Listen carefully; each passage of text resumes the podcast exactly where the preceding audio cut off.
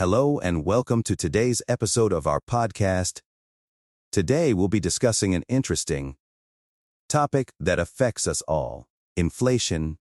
Specifically, we'll be exploring how globalization has impacted inflation dynamics in the United States.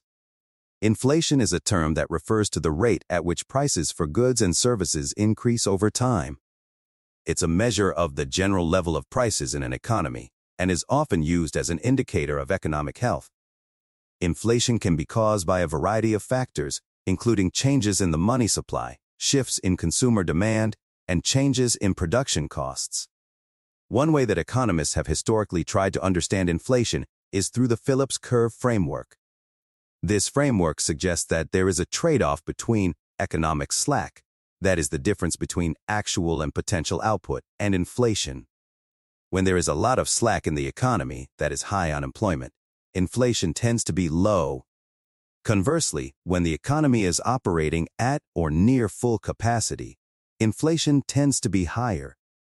However, in recent years, this relationship between slack and inflation has broken down. Despite low unemployment rates, inflation has remained stubbornly low. This has led economists to question the usefulness of the Phillips curve framework and to explore alternative explanations for inflation dynamics.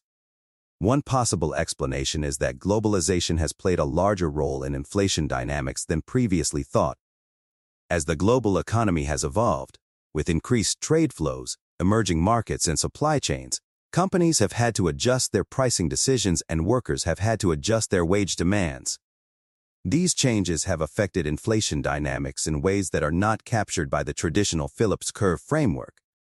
In her article, Kristin J. Forbes explores this idea in depth. She argues that the missing component in our understanding of inflation dynamics is a more comprehensive treatment of globalization. By explicitly including global parameters in our inflation frameworks, we can better understand how changes in the global economy are affecting inflation. For example, changes in commodity and oil markets, exchange rate movements, and patterns of production can all have an impact on inflation by incorporating these factors into our models, we can gain a more nuanced understanding of inflation dynamics and make more accurate predictions about future inflation rates. Of course, this is a complex topic, and there are many factors at play.